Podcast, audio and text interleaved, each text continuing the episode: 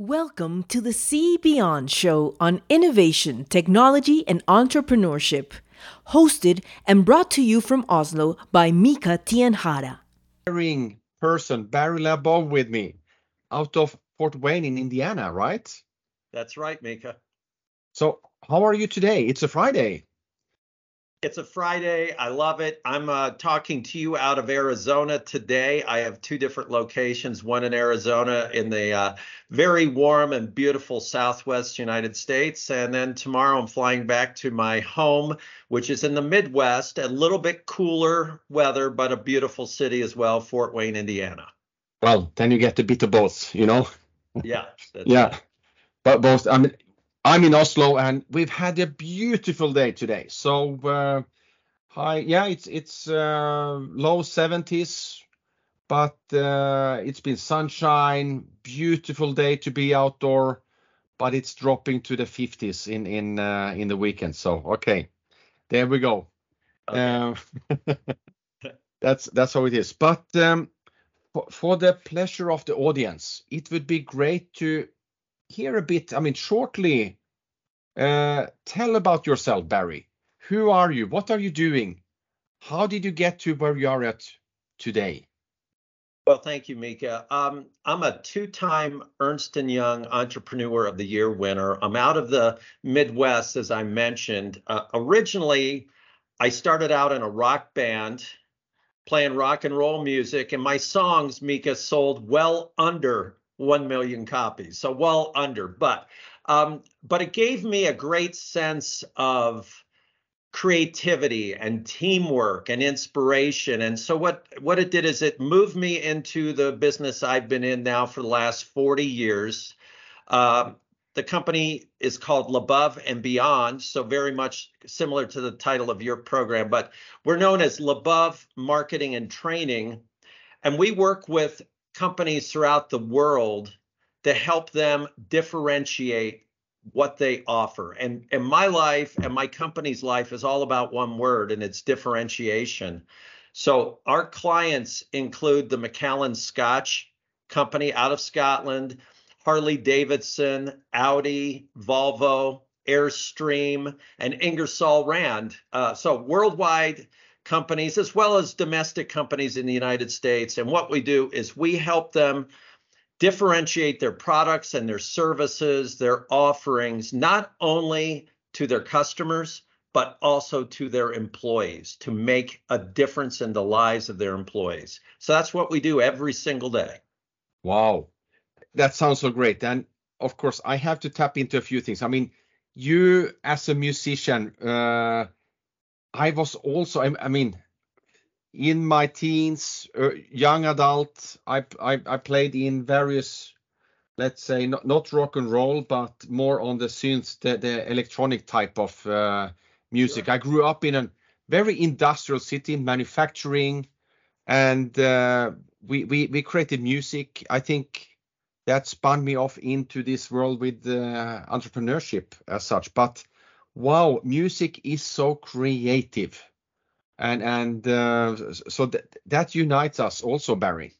It does, and Mika. One thing our company does, uh, and it's one of our core values, is we are constantly, and we call it a jam session. So you remember from your music days, you did jam sessions, right? Yeah, yeah. Our company has what we call a product, a proprietary approach to creativity and collaboration, and we call it a jam session. And we work with clients sometimes in a three hour period, sometimes they're full day jam sessions to create ideas and to dig in and collaborate to find answers to some of their biggest challenges and opportunities. So we do that every day. We conducted last year over 200 different jam sessions for clients and also internally at our company. Wow. I, I like your terminology because, you know, um, many call that, let's say, uh, this collaborative scheme that okay, let's do open innovation, but it, that's so kind of dry and factual. And when when when you talk about jam session, I think everyone on this planet understands. Oh, we're actually doing something together. It it kind of gels together. uh, to, to create something even better. And one plus one equals three or more or something like that. So Yes. You know, Mika, here's an interesting thing about jamming. You know this as a musician, but many of us in business don't don't really think of it like this. Oh. The most important aspect of jamming is listening. And what's interesting in music is if you're watching a band in a jam session, if it's magical, it's because they're listening to each other and they're playing off what somebody else did. And then they're doing something and that person's listening. And so, what's so creative and so necessary to come up with amazing breakthroughs is listening. You Yeah. have to listen and then you can respond.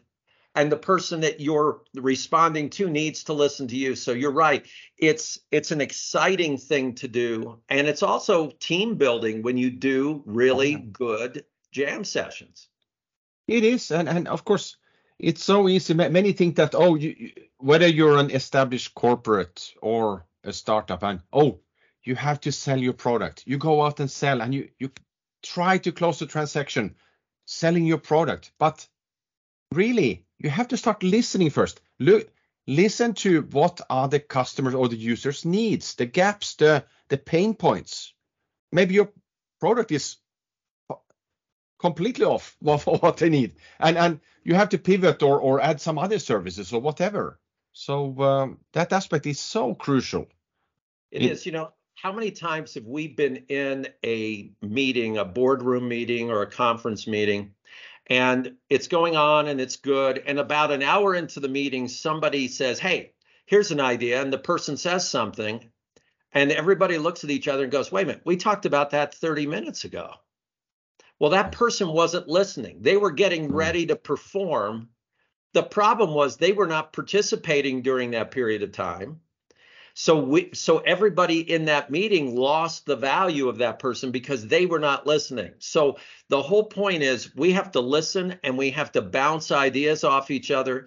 And the other thing I'll share about uh, jam sessions is, and it's rough for a lot of us in business to deal with this, but you may come up with ideas that are not that good. They're not going to all be perfect ideas, and you have to accept it. You don't know where a great idea is coming from. You just need a lot of those ideas to find the great ones. So that's what jam sessions are all about. That's why they're fun, they're exhilarating, uh, and they will result in breakthroughs. They will. yes yes i i know i know and you're you're creating a lot of these breakthroughs in, Yeah. in your sense then barry. But Yeah. i i must say i mean like hearing your your customer portfolio your clients i mean it's well recognized established brands huge corporates.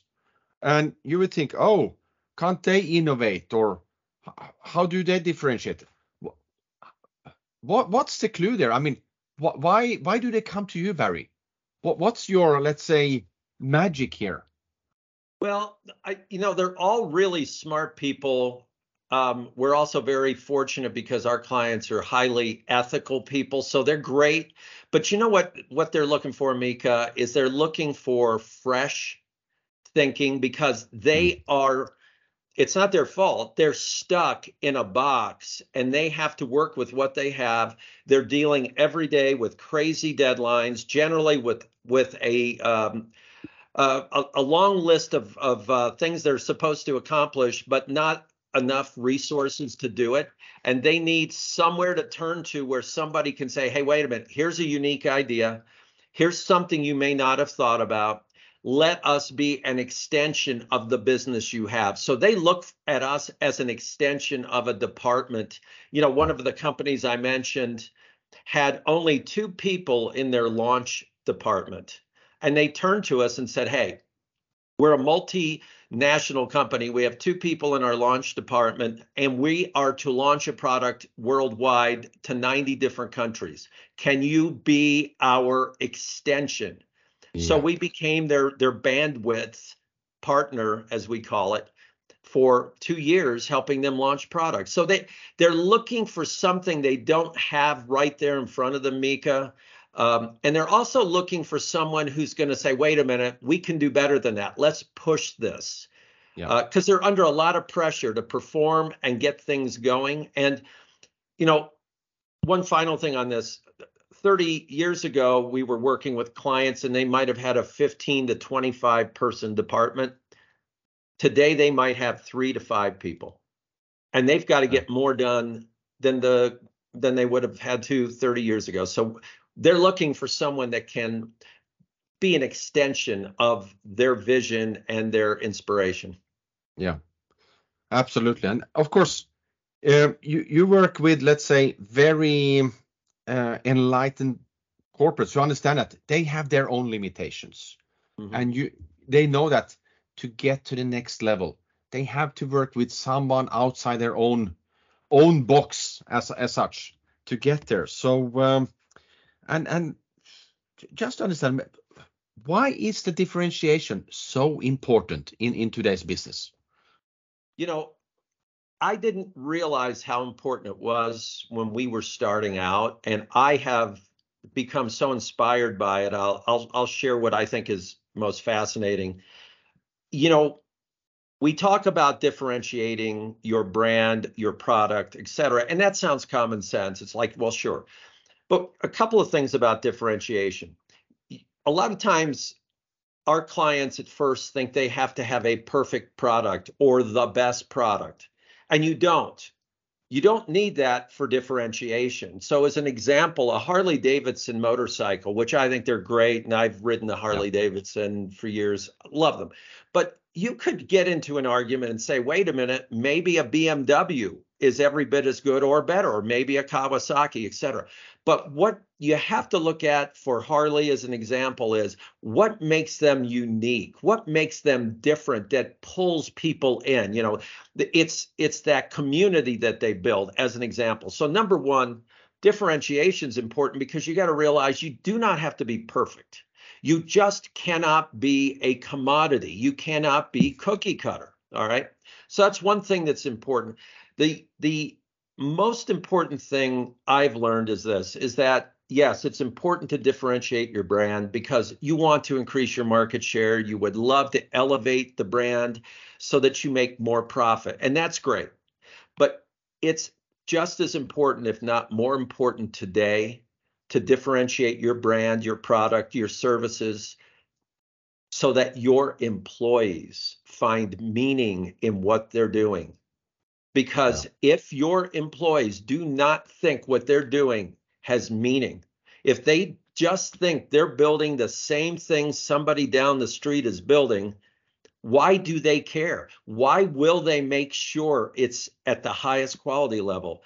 And why will they even stay at your company? So we mm-hmm. always look at it as we want to differentiate a brand so that customers in their minds truly believe there's a value, but also employees and those who represent the brand in their hearts and soul believe that it's a unique valuable product. So it's both of those things. So that's yeah. the value of differentiation. It goes very much back to the people and your employees. I mean the purpose behind it the why. And and uh, i think it, it's a very good way to kind of also bring their best, their, their talent out in terms of when you're whether you're building Harley Davidsons or BMWs or whatever. Right. I was working with a um, ambulance company. Um, we work with a tremendous company in the United States called Rev Group, and they have the very best ambulances. They make the very best ambulances in the world. They do, and they are the number one ambulance company. And one of their brands was at the time uh, struggling with quality control, and we we came into their factory, and we were talking with some of their employees, and I I I came up to one of them and I said, hey, what do you do? And he said, I plug in wire harnesses. I said, okay. Mm-hmm. He said, so what I do all day long is I plug in wire harnesses into ambulances. I said, okay, how's it going? He goes, well, I'm thinking of leaving to go down the road because I can make 25 cents more an hour at a marshmallow factory. I said, Marshmallow factory? He goes, Yeah. I said, Okay.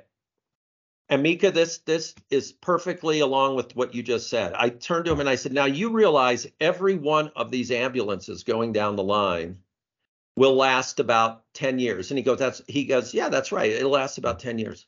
I said, "During those 10 years, each one of those ambulances will save or protect the lives of about 100,000 people." Yeah. And he stopped and he said, "You know, I never thought I was in the life saving business. There you go. And he said, maybe I won't leave for 25 cents an hour.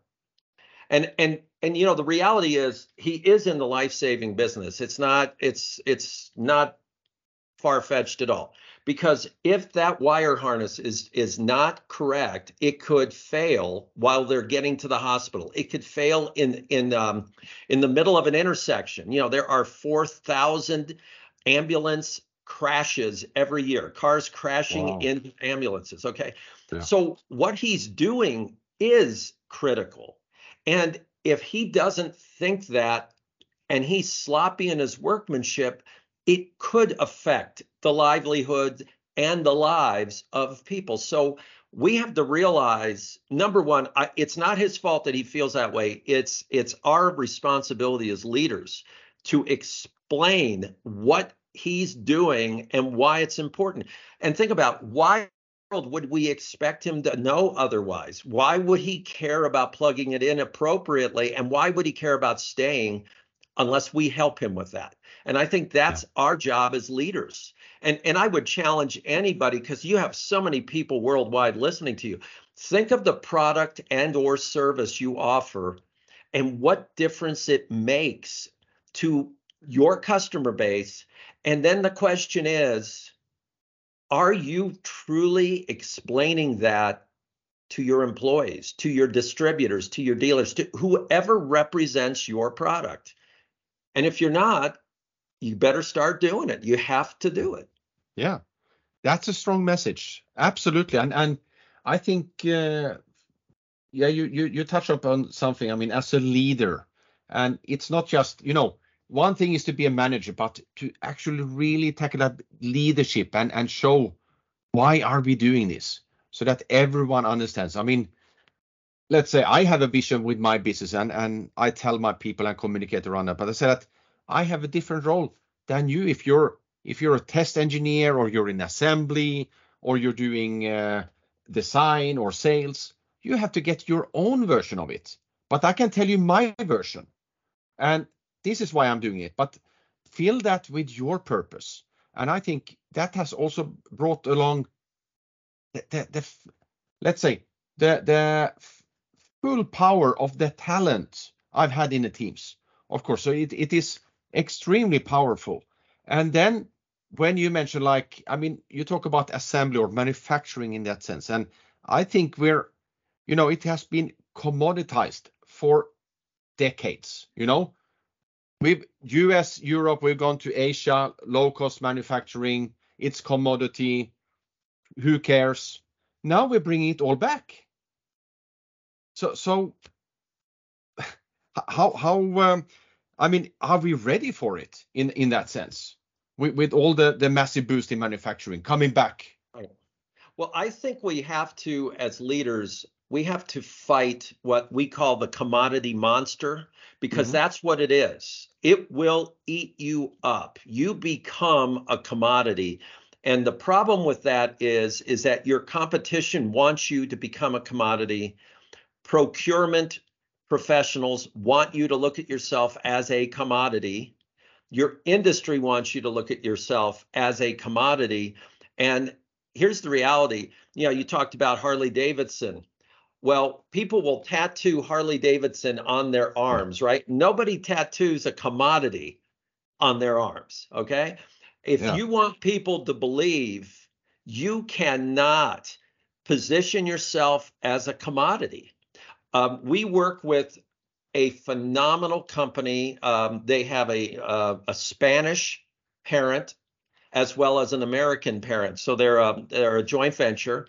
Um, they're called SDI, as in Steel Dynamics Incorporated. Lafarga. There, so mm-hmm. Lafarga Copper in Spain is a 200-year-old company, tremendous company. Steel Dynamics in the United States, tremendous company as well. So they gave birth to this company called SDI Lafarga. And their leader said to me, his name is Kurt Breischaft. He said to me, he said, I do not want to be a commodity. And so we have worked together with Kurt at his company. We renamed it. We named it Copper Works. And their slogan is This is where copper works. Um, they create environmentally friendly copper rod for the world. And he has the photographs, he has um, photos and images of every single employee, all 100 plus employees on their website mm. to prove that they are not a commodity. They are human beings, they're flesh and blood. And that company has expanded. He painted his entire facility with their new name and their logo, you know, a quarter of a million square foot facility. He painted it to show the logo, to show the pride. So we have to fight the whole idea of commodities and yeah. and th- going down that situation becoming a commodity it sounds great because hey we'll build more we'll do it cheaply we'll sell more it sounds great but what happens is you lose your identity yeah. you lose the passion of your employees you are not able to command a premium price because all you're doing is answering the order and sending something out the door Oh yes, so, and you know, I don't believe in commodities. I just no, no, no, no, no, no. And of course, that's a way. Let's say uh, also to open up for. I mean, it all gets washed out, and uh, suddenly, oh, because it's a commodity, the competition is all around. Then there, all the sharks. So it, it's it's it's a bad way to go, really. So. Um, uh, let's turn this a bit around because if if we think about founders and entrepreneurs. I mean, they they might have a let's say great technology, and they think, oh, but this this is uh, something that the world needs, the industries needs. But then turning a technology to a product and finding that product market fit, hmm. that is for many a big struggle. Many fail actually in that. And have you any views on that. Why is that so hard? Why is it? Why specifically? Yeah. What are you thinking, yeah. yeah, I'm, I'm just thinking because, like, let's say a technology. I mean, whether that's AI or what, whatever, deep tech, right. or if you have a sensor, and then you say, oh, but these the, the features are so great, but then they want to just say that, well, this is ready to to uh, deploy anywhere. However, they haven't thought about what how does it become a product and what right. is the product market fit well you know In what's a, interesting yeah. is you can be so close so often these brilliant many of our clients small and large companies by the way because i've talked about some large ones but small and large they were founded by brilliant people many times they're engineers and one of the issues with engineers is they think everybody ought to understand how brilliant what they're doing is, and they don't think they need to go explain it. So, quite often, we have to work with engineers and say, look, I know that you know why you did what you did, but you've got to help people like us. I, I call it pedestrians. I'm a pedestrian. Tell me why this technology is so good. Um, I worked with a, a brilliant engineering company, and they created a product that had um, it was a uh, it was for the aerospace industry, and they created a product that had a safety latch that would activate brilliantly would activate under certain pressure it would save lives because it would stop this door from opening and and uh, potentially dangerous fumes coming out of this unit. Okay, so I said to the guy, I said, that's brilliant. He said, Yeah, it cost us millions of dollars to produce the technology. I said, um, How much more do you charge for that? He goes, We don't. I said, Okay, are you the mm-hmm. only company in the industry that has this? He goes, Yes. I said, Do you market it? He goes, No, we just assume everybody should know it. I said, Okay, have you at least named this product? I said, What do you call it? And he goes, I call it latch. It's just a latch.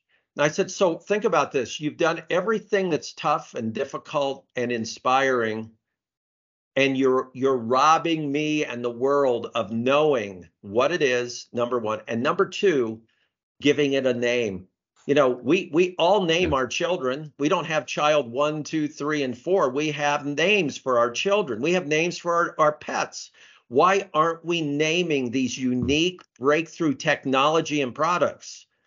And so we have to do that. So many times, Mika, what I find is a brilliant engineer, manufacturing genius creates something, puts it into a product, and expects it to sell itself. And that's where we have to help people. We have to say yeah. there has to be a why behind it, as you said. We have to explain to our people why it's unique, why they should care about making sure it works. And then we have to go to our customers and say, okay, we created this for you because this is something we really believe will help you. It could save your life, it could make your life better.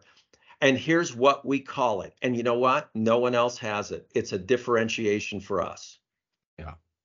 That's what we have to do. Now, yeah, once in a while, Mika, we may find a customer base goes, you know what, we we think it's nice, but we don't care that much. And you know, that's called a learning experience. Sometimes yeah, you just go, but, yeah, you know. Yeah, I mean, everything's not a home run, but no, no, no, absolutely not. I mean, it, it's a lot of hard work and uh, persuasion and retakes and pivoting, etc. But in, in, that sense, I mean, you you ha- you have a lot of good customers and and um, uh, they're open minded. But typical, I mean, is are there any, let's say, typical hurdles you meet? I mean, you you start on on this journey with them and is it like, oh, now it's like back to square one again or so with them? I mean, yeah, you know what? For us, uh, you know, that's a great question. For us, a hurdle we have is in the beginning if a client says, "Hey, we want to put out an RFP and we we're going to give you and 20 other companies these parameters uh, and you need to fill out this form and then give us pricing and then we'll look at it. And in many cases, I'd say most cases, we do not do that anymore. We used to, but we don't because we're we're not going to fit into a cookie cutter process mm-hmm. like that. So one of our biggest barriers is that um, a client will be so used to going down a path by uh, doing what could be called in America a cattle call. Let's get a whole lot of people in and give them parameters. What I look for with a client is I want to know what their challenge or opportunity is, what their vision for their next three years is. And then I want to determine if it's a good fit with my company, if we can help. And if not, most of the time I'll say, I don't think we can help, but here's somebody who might. Yeah. If I do think we can help, I will suggest, along with my team, because I got a great team, um, what we could help them with. And we start to go down that that journey. So that's one thing that we do. And the other challenge that i think we do run into uh, is um, and it could be with companies of any size but the larger uh, they are the more likely. And that is um, consensus thinking can sometimes slow down and water down a brilliant idea. So sometimes there is a great concept, it's inspiring, maybe not perfect, but it's it's powerful. And sometimes at corporations due to their fear of uh, making a mistake, their fear of, you know, b- doing something that's not perfect, which is understandable, but it's it's not productive they will slow it down or complicate it. And generally, the best ideas, like we talked earlier, the best songs are most often the simpler ones, the clearer ones. So the best oh, ideas yeah. are usually simpler. So we fight to keep it simple. We fight to keep it moving at a fast pace so that there's excitement. You know, the longer we stretch a, a product launch or stretch a product development, I hate to say it, but the worse it gets because we lose interest. We forget yes. why we did it. And you yes. mentioned why earlier. The why becomes clouded. We're going, I thought we did it for that. Well, I thought, wait a minute, why did we do this? Yeah, exactly. Yeah. You lose that and, and you say, oh, we're not that direction. We're going. We were supposed to go right. We go left. And what happens here? Yeah, yeah, sure. So, but you're not. th- This is so interesting to hear because, like, it's a bit contradictory too. Of course, with these corporates, because what they try to do with your hurdle number one, they want to make a commodity out of it. Oh, but this is just product engineering or whatever. Let's break it down. We we can source it from wherever, from 20 companies. We we take the cheapest one, but they're not getting it because that's the way they they kind of get end up in that pool swimming with every other fish. And Right. instead of getting to that uniqueness, the differentiation that is so important. You're right. Yeah. And and it is it is difficult for companies to say no because so often we think and, and you're an entrepreneur. So you became an entrepreneur and you're so successful, Mika, because in many cases you said, Yes, yes, we can do it. I can do it. We can do it. But there is a point where you have to also say, hey, if this isn't a good fit, let's not do it. And like you said, if if a client's looking for um, cookie cutter answers and things like that, it's best for them to go pursue that path. And and we we support them in it. We're just not going to participate in that quest. We're looking we want to you know i had a client who said to me I i said now what's your goal? And he said barry i want to make history. I thought oh my gosh he had me there. And that client his name is jonathan randall he was running freightliner trucks at the time he's now running mack truck Mhm. in the United States. He's the CEO of Mack Trucks. Yeah. He wanted to make history. And you know what? We helped him make history, but you don't legislate that. You don't cookie cutter history. What you do is you say, okay, you bring people in, you jam, and you say, I need the best of all of you because we're going to move a mountain together. Yes. And that's the best way to work. And that's when you get your big breakthroughs and your best thinking. Oh yeah, yeah. And I, I think, of course, like you're just reflecting on one thing you said. I, I mean, of course, uh, when I built companies, and of course, early on in my uh, entrepreneurial career, of course, it's like, oh yes, we we can do everything. And even though I know that we don't have the resources, do we even have the capabilities? You know, but in some way, we said, okay, trial and error. We fail, fail, fail, and suddenly we have something great to the customer. But later on, it's also been like um, I've said no to customers and the big, big corporates. And as I said, no one ever says no to us. Why do you do that, Mika? And I said because sure, I know we we have the technology that can make a great product for you. We have the right guys to do this, but you you are massively bringing risk to us with a lot of things we have never done before. Yeah. Oh, I see. And then you know they go back and said, then they come back and said, but Mika, we still want you to do this. So you know you start to kind of, and those are among the best projects I've ever done, and the products we, we, have, we have developed. The, the customer has been like uh, calling me after senior v, VPs saying that Mika, thank you for what you and your team delivered to us. It's the best we've done ever. And I said, of course, but I I made them also understand that they had to change. If we wanted to do this, we couldn't do that alone, and we couldn't take on that risk ourselves. But they were ready to take part of that risk and journey, and we worked as an as partners. It was fantastic uh, for both of us, and sometimes it works. Other times it's been like I've I've had to fire customers, big big corporates, because it just doesn't work.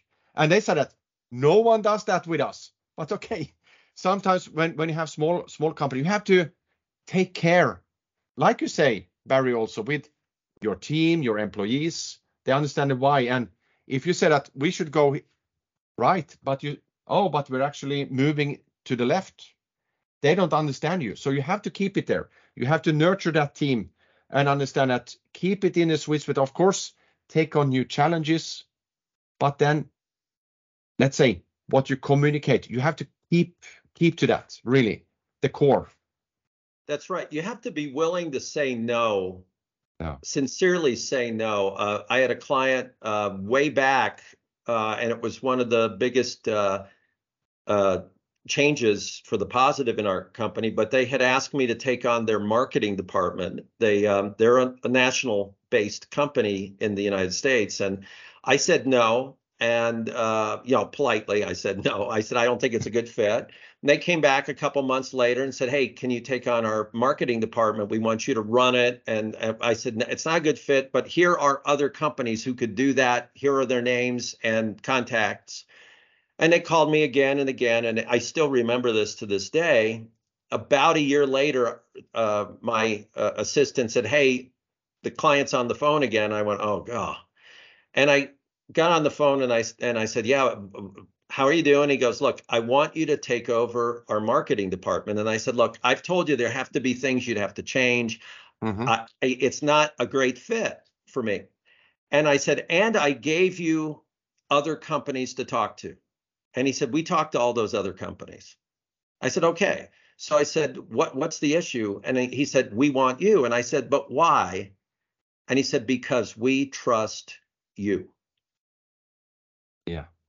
I said, Okay, we'll do it. Because I knew at that moment that they were going to be the right partner because they cared about working with someone they trust I gave them every chance to go up everywhere else. and it turned into uh, over a decade of tremendous partnership. But it was because both parties had to realize this is not going to be a cakewalk. It's not going to be simple. And if we really want to do it, we have to do it together. And, and another thing that was important, Mika, and you did this really well when you've you've stood up to clients and said no or whatever, your employees respected you for that. And it's the same thing for mine. Mine understood that I was looking out for them. I wasn't trying to make a money grab. So when we finally agreed to do it, my employees said, Hey, we're excited because we know how much you've looked out for us. And I think that's important. Yeah, you have to be the role model and the captain of your ship, of course, and and uh, lead the way as such. And um, maybe the final thing, I mean, we were a bit into this with, let's say, team and workforce and, and let's say the young generation. Perhaps also, I mean, they seek a purpose, but how do you, let's say, I, know that diversity and inclusion matters to you, Barry, and, and, um, uh, how do you see that as, let's say, in today's world to play a role in business and, and, and with the team? Maybe that's very very broad now but any anyhow i mean wh- why does diversity matter? To put it well, that way. the way i look at diversity is similar to how i looked at it in music as well which is you don't know where your next great song or your next great idea is coming from. So if you look at some of your favorite bands the beatles three of them were very active songwriters and you didn't know where the greatest idea was going to come from. If you look at a band queen just i know this may sound funny but if you look at queen the number one or number i guess it was the number two hit they ever had which was another one bites the dust as an example was not written by freddie mercury or the guitarist or the drummer who wrote 90% of all the songs. It was written by the bass player. So you don't know where your next great idea can come from. Mm. And to me, I look at diversity as diversity in many ways. It could be race, it could be gender, it could be uh, psychographics, you know, the mindset of the person, whatever it is. And to me, we embrace diversity in those ways and of thinking, diversity of creativity, diversity of inspiration. And that is valuable in a company. So I embrace that. And I, I think we have to realize too, we talked about generations a little bit. Um, if you notice that there's very little discussion of millennials today mm-hmm. as there were a few years ago. And I think that's because most of us have become millennials if you think about it. There are plenty yeah. of 50 and 60 and 45 year old millennials out there who are going, Hey, I want to put in so much time, but my personal life's more important. I don't want this and this and that. And what we have to realize is the value of uh, of our people's time is so critical. And that's why it goes back to differentiation. Our people will spend more time in the plant, the factory, at the office, at the dealership with us than they will with their family. And if you look at it from um, a standpoint of uh, people going to church, they go to church one hour a week. I talked to Bob Chapman, who's a, a, brilliant business guy, and he said this to me. He said, People go to church one hour a week. He said, They spend 40 hours with us. We have 40 times the effect and influence on our people than the church does that they went to.